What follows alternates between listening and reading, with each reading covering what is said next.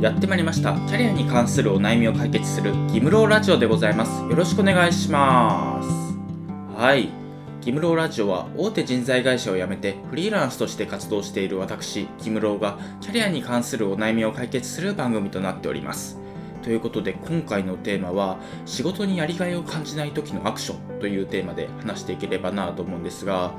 私もね結構長い間仕事にやりがいを感じずに仕事をしてきた人間だったのでもう求職者とか私キャリアアドバイザーやってたので、まあ、求職者の人がやりがい感じられないんですとか仕事つらいんですっていう人のね話を聞いていると分かるわーって思いながらね話聞いてたんですけど結構本当にね辛いんですよね仕事にやりがいを感じずに続けていくのって。私もキャリアアドバイザーをしていて、まあ、結構いい仕事だと思いますしで私もやっていてね楽しいなって思うことは何回もあってただね周りの人の反応とかを見ていると、まあ、周りのね一緒に働く人とかが私はこれが転職だと思って働いてますみたいなそういう人に比べると熱がねそこまでなかったっていうところがあってまあ、なんでかっていうとキャリアアドバイザーって、ま、どんな人とでも結構好意的にというか、まあ、ある程度の距離感を持って仲良くできる人っていうのがね、まあ、向いてる仕事なのかなと思っていて私はねもう好きな人は好きだし嫌いな人は嫌いっていうのが結構はっきりしてるタイプだったのでまあちょっとね転職した方がいいのかなキャリアアドバイザー向いてないのかなって思うことがね結構あったんですよ。ただね、今はそのいろいろ考えた結果、フリーランスになって、今はね、すごいやりがいを持って働けているので、まあこういう働き方にしてよかったなっていうふうに思ってるんですけど、で、ここからが本題で、私がね、こういうキャリアアドバイザーからフリーランスっていう方向転換ができたのも、まあたくさんのね、求職者のヒアリングをして、で、いろんな価値観とか仕事へのやりがいっていうのを聞いてきたからこそ、まあこういう思い切った、まあ、フリーランスへの転向っていうのができたのかなと思っていて、なので今回は私がね、キャリアアドバイザーとしていろんな求職者の人のねそのやりがいを、まあ、掘り下げるというか発見するためにねヒアリングをしてきた方法っていうのを話せればなと思っています。それでは話していければなと思うんですけど今回は私がねキャリアアドバイザーとしてヒアリングをしていた方法っていうのをね話せればなと思っていて、まあ、もし仮にね求職者の人がちょっと私仕事でやりがいを感じなくってやりがいを感じられるような会社に転職したいんですっていうふうに言われた時に、まあ、どういうふうにヒアリングをしていくかっていうねそういう方法を話せればなと思っていてまあ、今回はこの内容を聞きながら、まあ、自分はねどんな感じかなっていうのをね、まあ、自分に問いかけながら聞いてもらえればなと思うんですけどまあ4つのプロセスがあって、まず1つ目が仕事でやりがいを感じたのはどんな時かっていう、まあ、この質問ですね。で、2つ目がなぜやりがいを感じたか。3つ目に何個か思い出す。で、4つ目にやりがいを感じる要素っていうのに優先順位をつけていくっていう、まあそういうところになるかなと思います。まあ1個ずつ説明していければなと思います。まず最初にね、仕事でやりがいを感じた時はどんな時ですかっていうのを聞いてみるんですよ。で、まあ答えが出ればいいんですけど、出なかった時はね、やりがいっていうのを別の言い方で、あのー、出していくんですよ。聞いていくんですよ。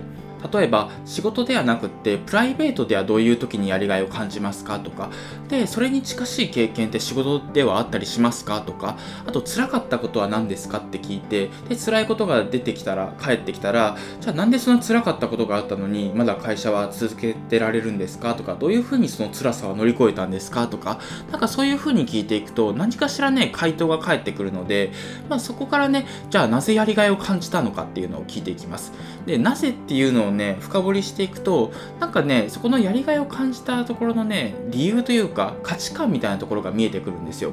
例えばその目標達成できましたっていう人がいて、まあ、営業ノルマ達成できて嬉しかったですとか。でなんで嬉しいと思ったんですか？とか聞いていくと、まあ、上司に褒められて嬉しかったんですとか、まあ、帰って行った時に、まあ、家族が喜んでくれたんですとか。なんかそういうふうにね誰に褒められるのが嬉しいとか。あとはその自分の成長が嬉しいっていうふうにね言う人もいますし結構そこのね価値観っていうのは変わってくるんですよ。で面白かったのがねその早く帰れるようになった。残業が少なくなって嬉しいってそういうことを言う人もいたんですよ。だから、えー、そういうところにやりがい感じるんだって思って面白いなって感じたことがあるんですけどなんかそういう形でね結構自分のやりがいを感じる瞬間っていうのはね結構みんな一緒かと思えば全然一緒じゃないっていうところがあって、まあ、そこはね自分なりのやりがいを感じるポイントっていうのをねあの深掘りしていくといいのかなと思います。なので今2個目まで話したんですかね。1個目が仕事でやりがいを感じた瞬間はっていうので2つ目になぜやりがいを感じたのかっていう、まあ、この質問ですね。で3つ目が何個か思い出すっていうこういうところが大事になってきます。やっぱりね人のやりがいを感じるポイントってね1個だけじゃないので複数あるんですよ。なので1個でね探すのをやめずに複数、ま出していってほしいんですけど例えば、まあ、褒められると嬉しいし成長できるのは嬉しいしであとはねもうもっと早く帰れるようになったっていうのも嬉しいかもしれないしまあいろいろあると思うんですけどその中で4つ目ですね。最後ですね。やりがいを感じる要素っていうのをね優先順位をつけてみてください。そうしたらね結構自分がねその褒められる方が嬉しいのか自分が成長できるのが嬉しいのか、まあ、そういうのがね結構優先順位として明確になったりします。であ自分はね結構自分で成長を感じた時に嬉しいって感じるんだって思ったら、まあ、そういうところ今の仕事で成長を感じれる要素ってどこにあるかなっていうのを探してみると、まあ、やりがいっていうのをね持って働けるかもしれないですしあとはねもっと成長できる企業に転職したいっていうふうに思うかもしれないですしいろいろだと思うんですけど、まあ、自分のやりがいを感じる要素っていうのが明確になることでこれから取るべきアクションっていうのが見えてくるのかなと思います。